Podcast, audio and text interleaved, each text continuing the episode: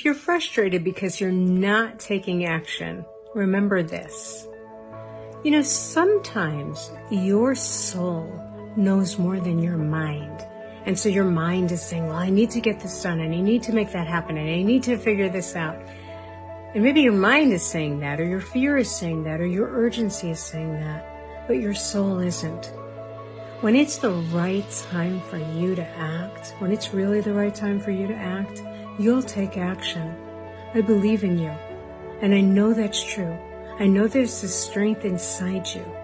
So maybe you're not taking action right now because you're actually smart and because you know, you know what? I'm not feeling it in this moment. I keep pushing myself, but I'm not feeling it in this moment.